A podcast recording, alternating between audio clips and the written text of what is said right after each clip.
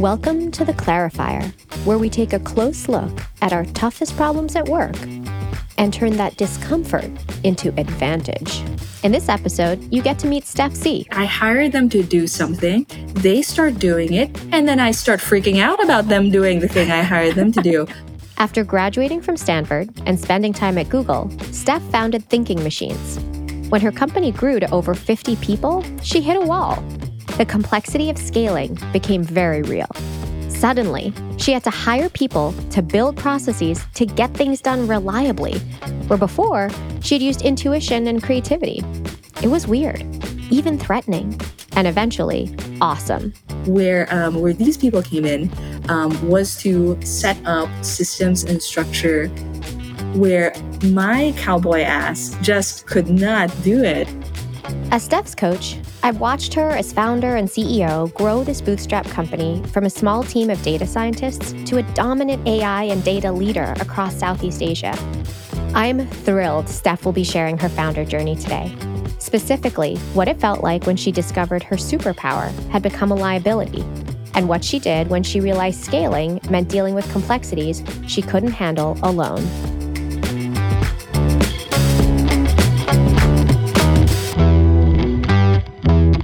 Stef created Thinking Machines, or TM, to unlock the power of data. She imagined a world where any employee, regardless of rank, could use data to make better decisions. And she wanted to make better jobs for emerging tech talent in the Philippines, something she just didn't see happening in 2015. She left Silicon Valley, went home to the Philippines, and got to work.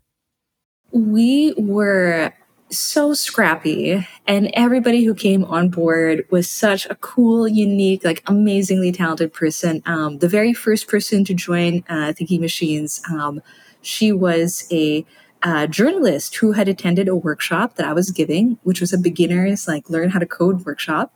Um, and um, as I had given everybody like uh, a lecture and then some exercises to work through, I was walking around the room figuring out like, okay, what's everybody doing? And I just saw that even though she was a beginner at coding, there was such strong clarity of thought uh, in what she was trying to do that um, after the workshop, she came up to me asking for more resources on how to get better at coding. And I said, hey, do you want a job? Uh, and thankfully she said yes. Uh, and we're, we're still working together today. Um, a lot of TM's early employees, um, I met them through open source Python events. They were making like really cool, you know, we were showing each other, um, fun small code projects, teaching each other, learning from each other. And that was the first pool of people that I'd recruited from uh, in Thinking Machines. So this was a small band um, of um, interesting nerds.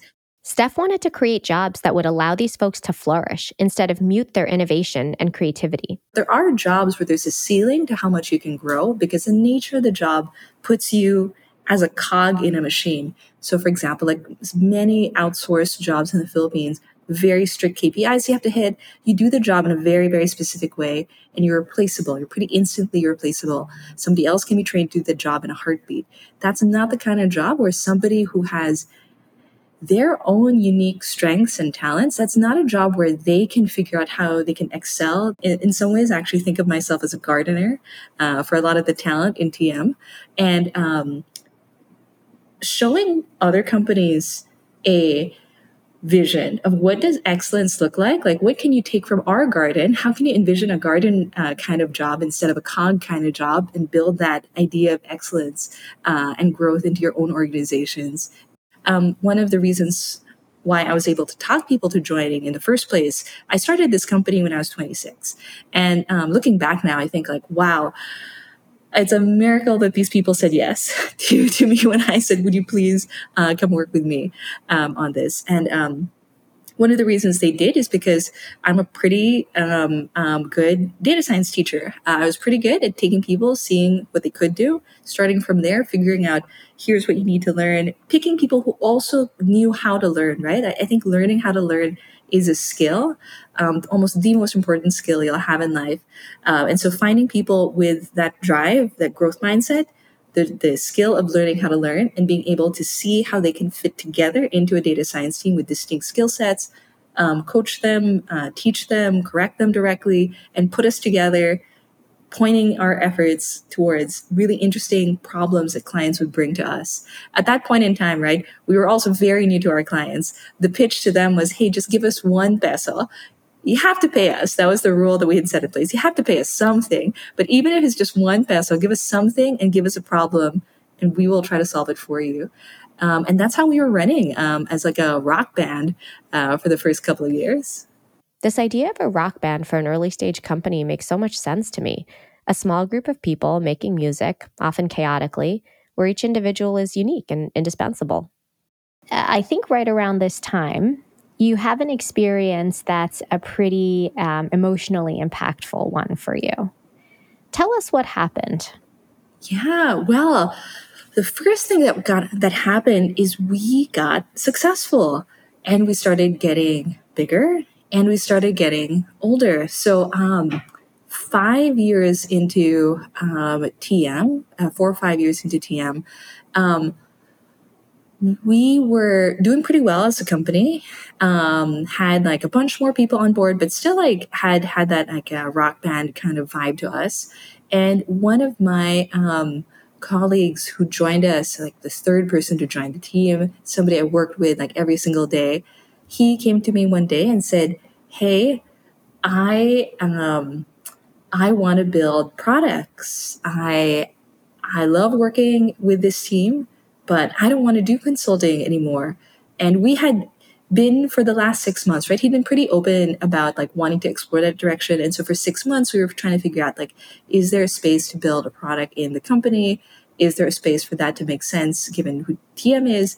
And we were doing well as a consulting company, and there wasn't a clear, shining like B2B SaaS product um, that I could see in the stack of work we were doing. So I had to go back and tell him, like, no, dude, I, I don't think there's anything here for us to work on together. And he then makes the very rational decision, communicated very kindly, that he was going to leave TM. And intellectually, this was fine so logical. It was so amazing to have this dude, this incredibly talented guy, give us like five years of his career. But emotionally, oh, it was horrible. It was horrible. It was the worst feeling in the world. Like I'm sitting there trying to process his resignation, and the intellectual part of my brain's like, yeah, this makes sense. We've tried everything. This is correct. But like I went home and just like lie down on the floor, had a total meltdown after I was trying to process this. And uh, if you're hearing this, if you're hearing this, Steve, I now now you can know about this. Uh, uh, we're, we're still friends now, but I must say that that was such a weird reaction for me to have about like a colleague who's making a very kind, calm, rational decision and bringing it to me. Okay, so I'm imagining you here, Stef, on the floor of your room, devastated um, by the experience of having one of your day one team members, or just about day one team members, make what you're calling a rational decision to move on to pursue the thing that he was passionate about that he couldn't do at Thinking Machines. What do you think you learned from this experience of, of watching? Was it Steve? Steve um, walk out the door? Oof. I mean, first I had to process that experience, right? Like I um first of all, I was very confused by my reaction to that because the way I was feeling was completely not aligned with what I was thinking. And I think Angie, that was probably like one of the first times that you and I talked, and I was just like, I don't get it. I don't get what's going on. Like I completely cannot like understand why n- not why he's leaving. That was pretty like rational, logical, totally good reasons. Great like notice, runway, like he gave me everything I needed to to make that transition smooth and successful. But what was I feeling? So first figuring out what I was feeling, I had to learn that this is triggering something in me and I do figure out what it is. And two, as I started like looking into replacing Steve, right, I realized that his role was completely individualized. There was no successor in place to step into his role. This was a very oddly shaped hole in our organization. And there's no way I could hire somebody directly into that role. And I was looking at it and thinking, wow, we had crafted this job totally around him and you're now trying to replace like a lead guitarist in a company. But this is not anymore a five person rock band. This is like a really big orchestra. We were 50 60 pushing 60 people at the time. We were going through simultaneously this transition into um, onboarding um, a, a head of operations putting in place like a lot of structure in our organization and i was not in a place where um, i could find another lead guitarist and put them in because that wasn't that wasn't the business anymore. I had to run a totally different kind of process. And so me understanding that um, that was the end of an era uh, and even mm. realizing that that was an era to begin with because i didn't know. Now i'm describing it to you as like yeah it was a super cool rock band but when we were doing it i didn't know that it was a rock band. Yeah. Oh there's so many powerful things in what you just said. I want to go slow for a minute and and make sure i'm i'm registering them as as you share them. So i actually remember it was about i think maybe it was about three years ago now in in december um, and it was a conversation we were having just before heading um, out for the holidays. And um, I remember that emotion rising in you. And, uh, you know, I'm hearing you to describe two, um, two kind of moments of reckoning, two different realizations. And that first one was there's a real emotional reason I started this company. And it's not just to create a place where talented people can thrive, but it's to create a place where I, Stef, can work with people for whom I have a deep affinity, where I feel safe, where I can solve problems in a way that feels um, invigorating. And losing those people might actually be an important part of the process. If yeah. I want to create a place where people can join and then move on and really relish the experience they've had and pass it on to others. But the losing them piece of it is going to feel devastating to me, like a part of my family is being ripped away. Right. And it I was think, crazy. Yeah. I, I mean, um, I had described this garden that I wanted to create but it's not that I'm out of the garden, right? I'm some, um, I never, um, as I'm describing it, right, you're thinking, okay, there's a garden. But then there's the question of where am I in the garden? What is my emotional reason for starting the company? I wanted to be inside that garden. I didn't want to be inside the factory. Um, uh, I wanted not just to have a garden there, but I wanted to be in that garden, like hands in the dirt, working with really awesome people, uh, working with like these very specific, brilliant um, weirdos at TM um, forever? Question mark. And that's when, when you know, um, when this guy left, I was like, oh, that's crazy because for it to be a good ecosystem for people, it it can't be. It has to be a company that respects the fact that people move through different stages and cycles of life.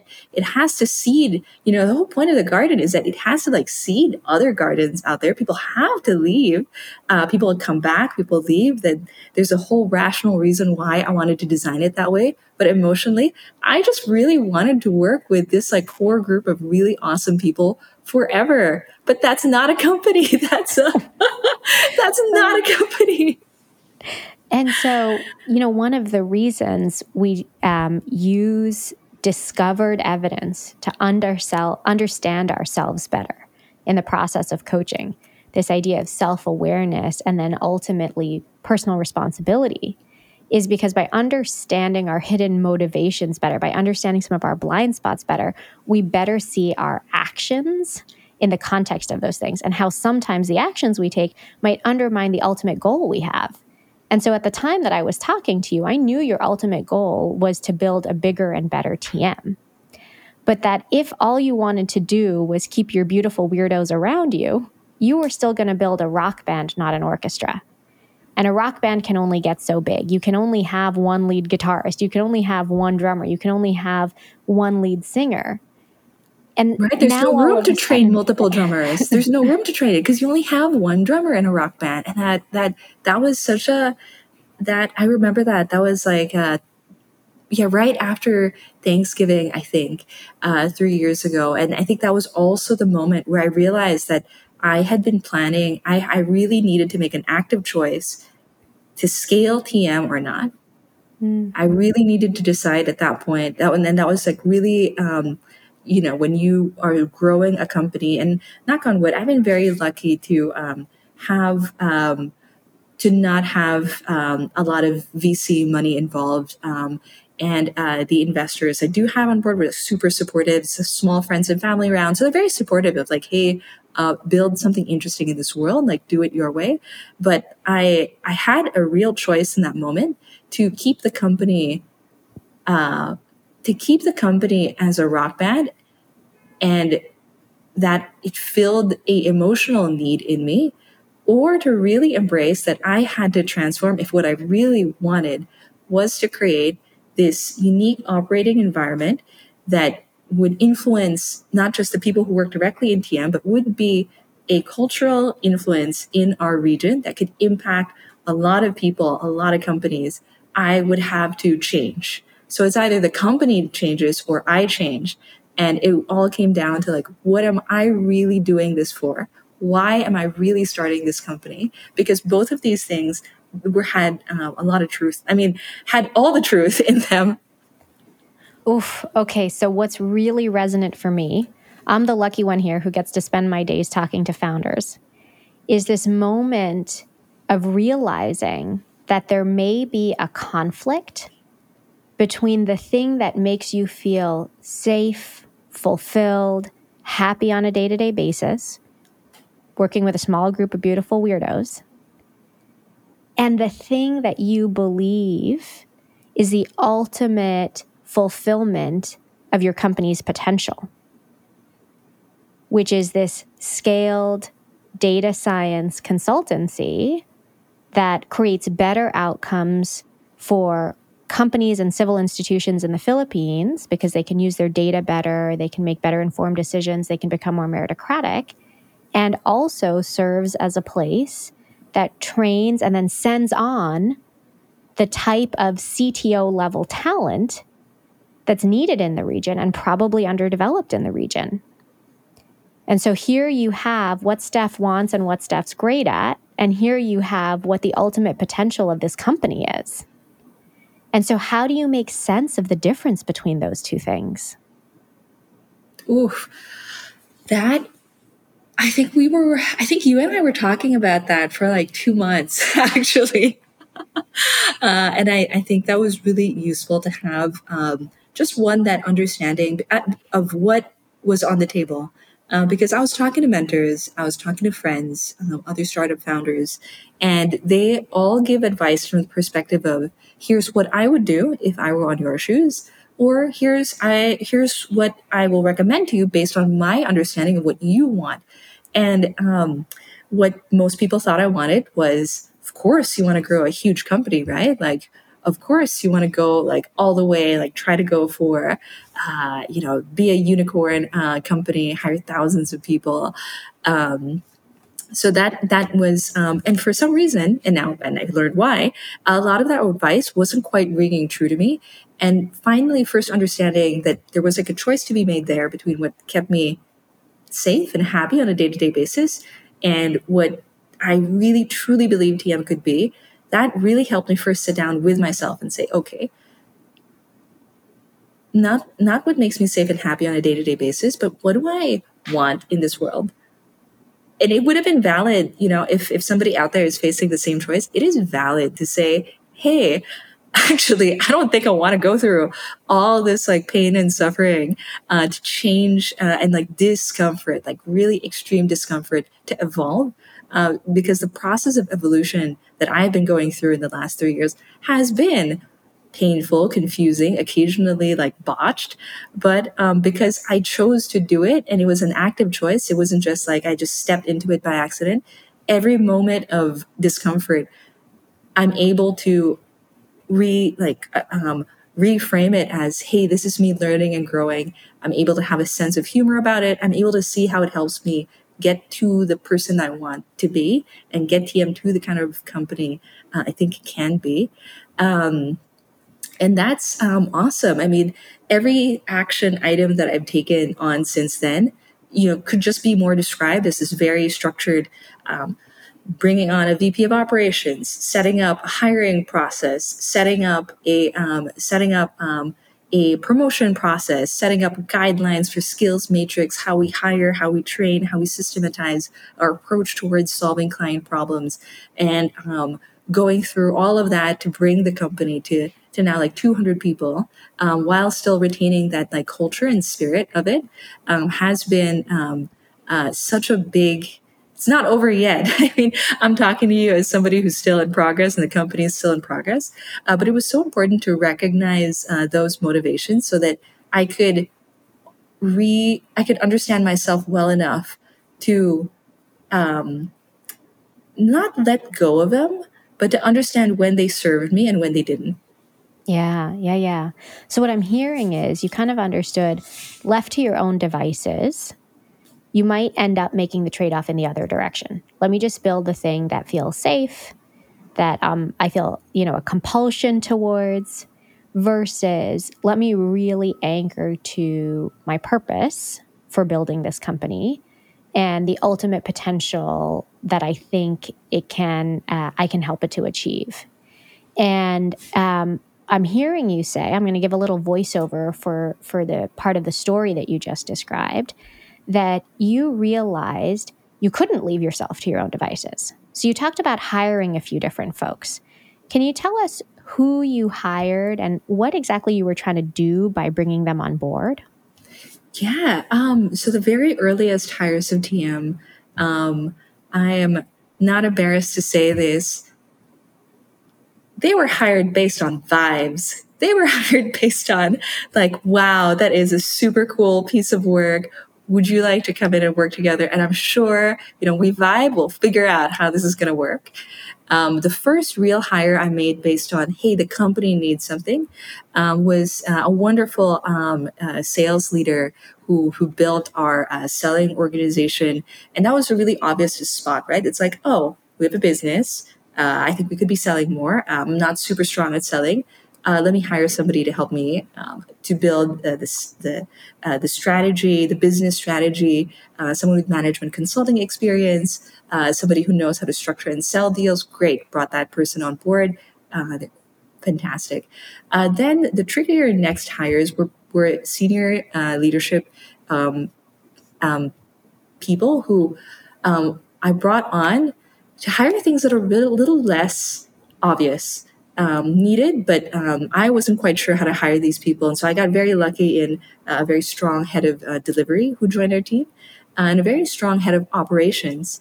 And the head of operations and I shared this manic insistence on talent development, recognizing, spotting, and cultivating talent. But we had very, very different approaches towards it. She's one of the most systematic people uh, and policy driven people uh, I've ever met with memory like a steel trap. I cannot remember. If you ask me what our policy is on something on three different days, I might give you three slightly different answers. Um, and so, where um, where these people came in um, was to set up systems and structure where my cowboy ass just could not do it. And so we, you know, we have this term, you know it, Stef, at Talentism um, that we use often, which is design for people. So when you arrive at that moment, when you realize that what your company needs in order to achieve its purpose, in order to scale, is not what you have to give. And in fact, it might sit right in one of your blind spots, what your company needs right now.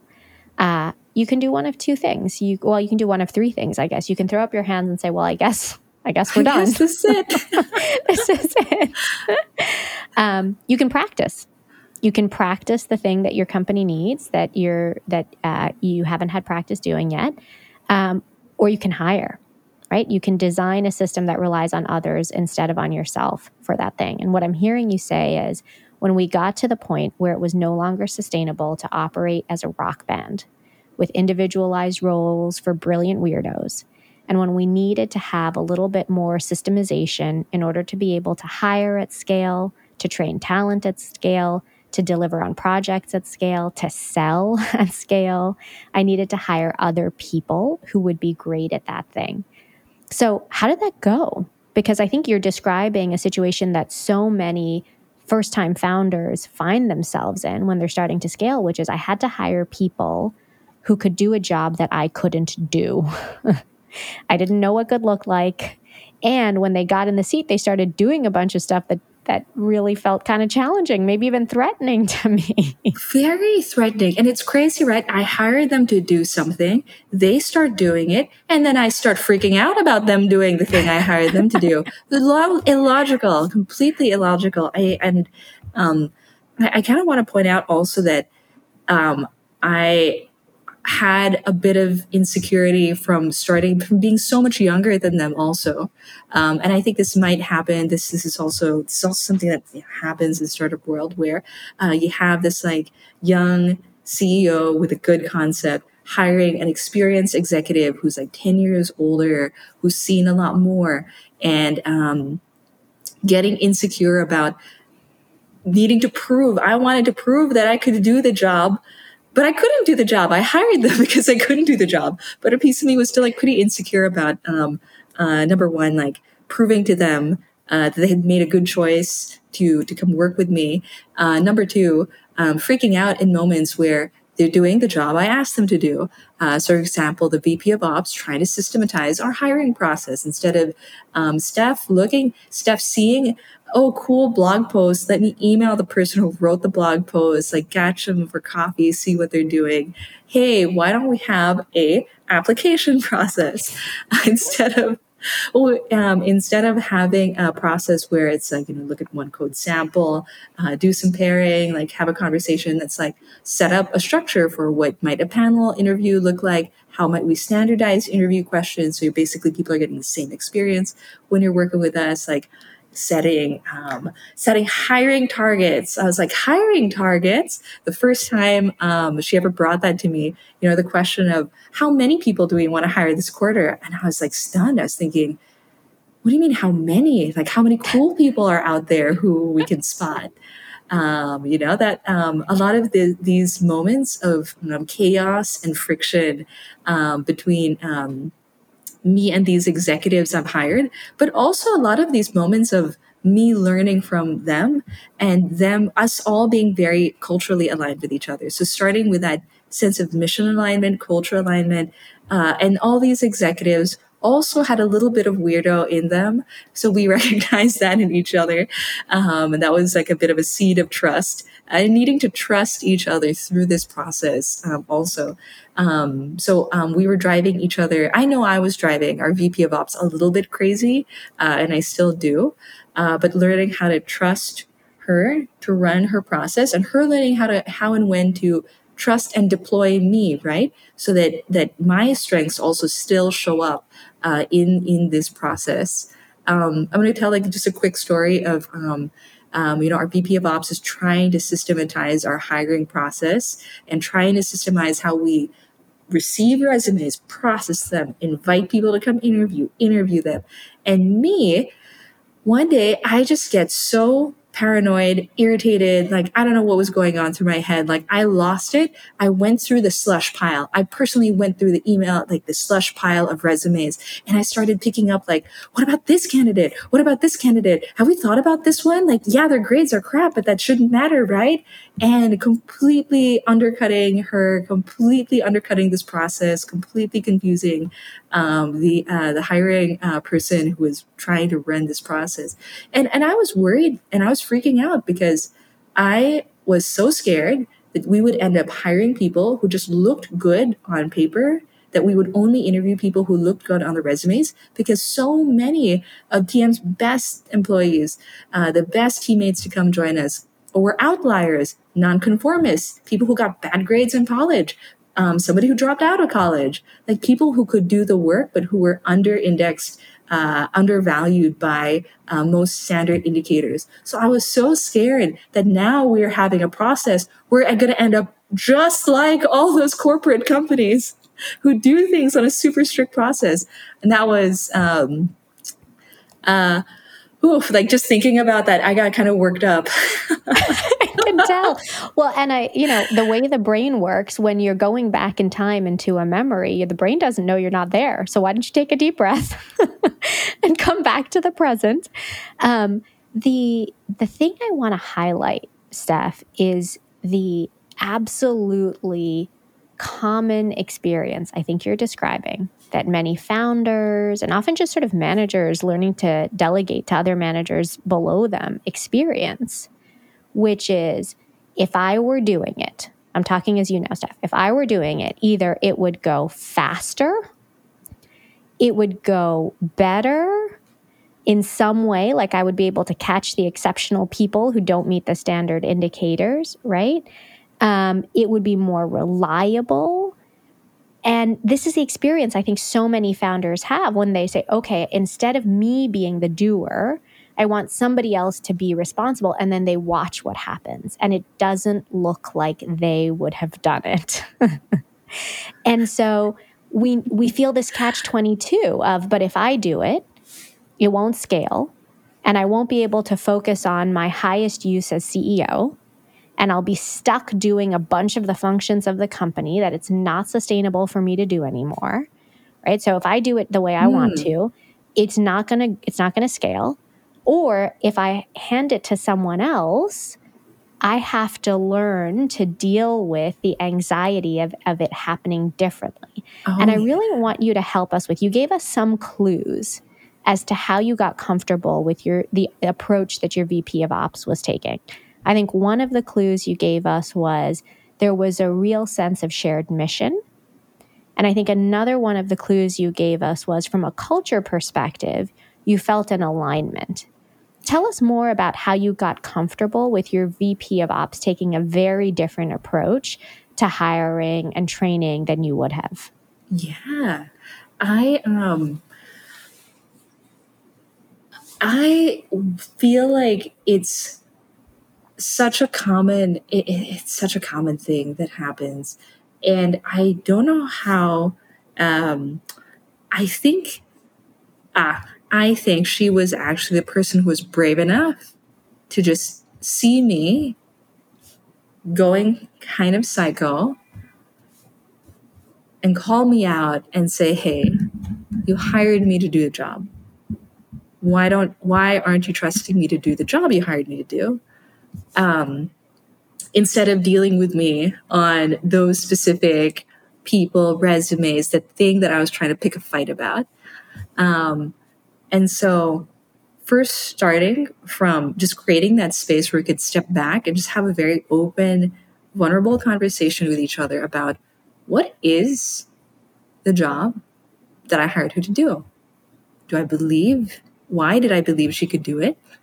what did we both believe to be true to the spirit of hiring, growing talent, scaling, and and just having us sit down with each other and like reconfirm the fact that we're both completely aligned, completely mission aligned on uh, developing talent, and that we wanted to work with each other because we just saw we had different um, skills that we bring to the table.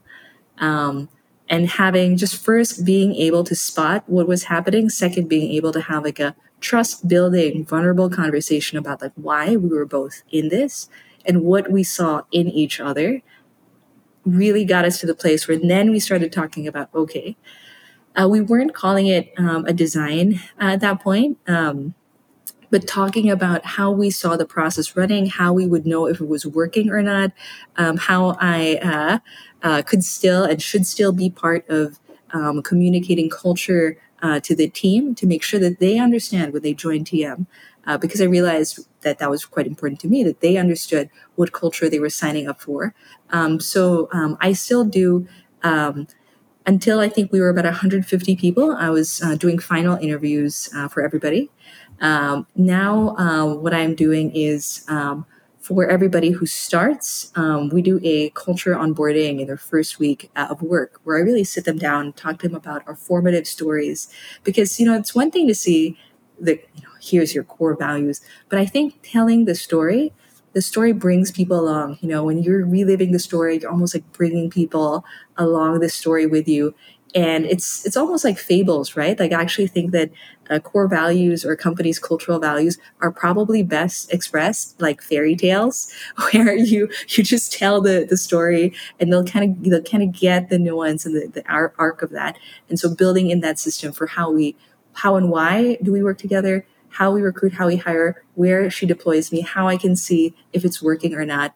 Um, getting to that place where we're unlocking the system um, that was super powerful and got us to this place where I don't freak out about uh, the hiring pipeline anymore. But I will come to her quite often with ideas on, hey, what if we do a coding bootcamp event? Hey, what if we start giving away T-shirts at the bouldering uh, at the bouldering spot near our office, uh, and we can have a fun talk about that. So again, I want to highlight just how frequently I hear this story and how common this experience is, which is, and, and in particular for founders who, in order to get their business from zero to one, to kind of give birth to this thing that didn't exist and now needs to exist through their own, you know, sweat and work and tears, they have they have been the one doing a mm-hmm. lot of the mm-hmm. stuff. And usually there's a particular spike that they brought to the table. Maybe it was business development and sales. Maybe it was uh, uh, building the product, visioning and building the product. Maybe it was hiring the talent, right? In your case, hiring the talent was certainly part of it. And to transition that responsibility to somebody else can feel can feel uh, challenging, even threatening. And I think what I'm hearing you say was a big part of your ability to transition was thinking about what was the responsibility? Why did you hire the person? What were the outcomes you were seeing through time? And how did it make sense for you to be involved in the process, both to evaluate how it was going as it was going, but also to be used kind of as a cog? Go back to that idea of cog job, kind of to be used as part of the machine to produce outcomes, right? As part of the system that was actually being run by the person you hired, almost like they were your boss for this particular function or this area of responsibility. Yeah, and I must say, it's very nice to sometimes have somebody else be the boss. I'm just like, cool, just point me, put that meeting on my calendar. I know what, like, I have a job to do. I'll do it. I'm part of the system. Um, it, it's very nice to not have to actively think about every single thing that I do uh, every day now. Uh, so that's a uh, getting past do and more into uh, design uh, from that perspective. Um, actually, it's nice to be part of the do cycle because I love doing things. That's the whole. That's that's my whole motivation for starting TM. I'm good at doing things. I'm good at doing a huge variety of things, and then not being able to do everything was driving me totally insane. I actually think that's a really important insight that we sometimes skip past, which is in giving up your Legos as a founder. If you do it in a way that doesn't actually allow you to scratch the itch of what's most satisfying to you, you're more likely to fail in giving up your Legos. So if you had said to your VP of Ops, this is all you now, and she hadn't found a way to let you still meet with candidates in a final round or meet with newbies in their orientation to talk about culture. I suspect without that outlet, without that ability to scratch your itch to be with your brand new beautiful weirdos, you actually wouldn't be able to take the step back that was necessary for her to run the whole process. And so, again, for other founders who are going through this really common transition, I think part of what made this recipe successful for Stef and her VP of Ops was not only blind trust, it wasn't blind trust, it was earned trust, it was cultural alignment, it was mission alignment, but it was also finding ways that Stef could be involved that were productive as judged by both parties. um, yeah, even though it makes me sound a little bit like um, uh, you know, give the kid a toy. It, it's not that, right? The job that um, the job that um, our VP of Ops asks me to do is like a difficult and important job. Uh, it's just that she can trigger it, and it has a clear start and end, and uh, there's a very clear um, satisfaction that I get about doing that job. Getting to the end, knowing it's done, uh, moving on uh, to the rest of my day, and it's very, and it lets me stay calm. I think I think it helps me keep connected with the team. It's productive for them. It's it's both productive and emotionally satisfying for me. I think it's a it's genuinely no matter how busy I am. Uh, it's a big highlight uh, of my week or of my month uh, when I run the uh, new culture onboarding uh, and get people talking to me about what makes them unique, which values do they resonate with, how uh, do they want to hear other of our stories, hearing their stories of their lives. Uh, that's a big, um, um, that actually keeps me sane um, in many uh, in many weeks. So you've heard Stef talk about design a couple times now. At Talentism, we use that word to mean something very specific. It sits inside of our 4D framework. Those four Ds are do, decide, design, and decode. Do, it's what it sounds like. You are getting the work done yourself. Decide, also what it sounds like. You are deciding what other people should do and then overseeing them as they do it. Design, here's where it gets tricky. You are thinking about how to enable others to get work done without your constant supervision. You're hiring people who think differently from you and helping them to achieve their goals without actually doing the work or telling them what to do. Decoding. Decoding is when you're looking out at your market, your customers, the world, and figuring out which insights are going to be game changing for your company. I, I do want to highlight that do and decide are pretty easy to you know, pretty straightforward to get to. You know, you do something, you grow, you start thinking about, I make the decisions or I delegate different chunks to different people. Um, I think that the part that has been incredibly hard for me has been thinking about design because that's a totally different muscle. Uh, that's a totally different muscle. It's not particularly intuitive. Uh, it's easy to say, "Oh, let's think about your design in the system. How do we measure success? How do?"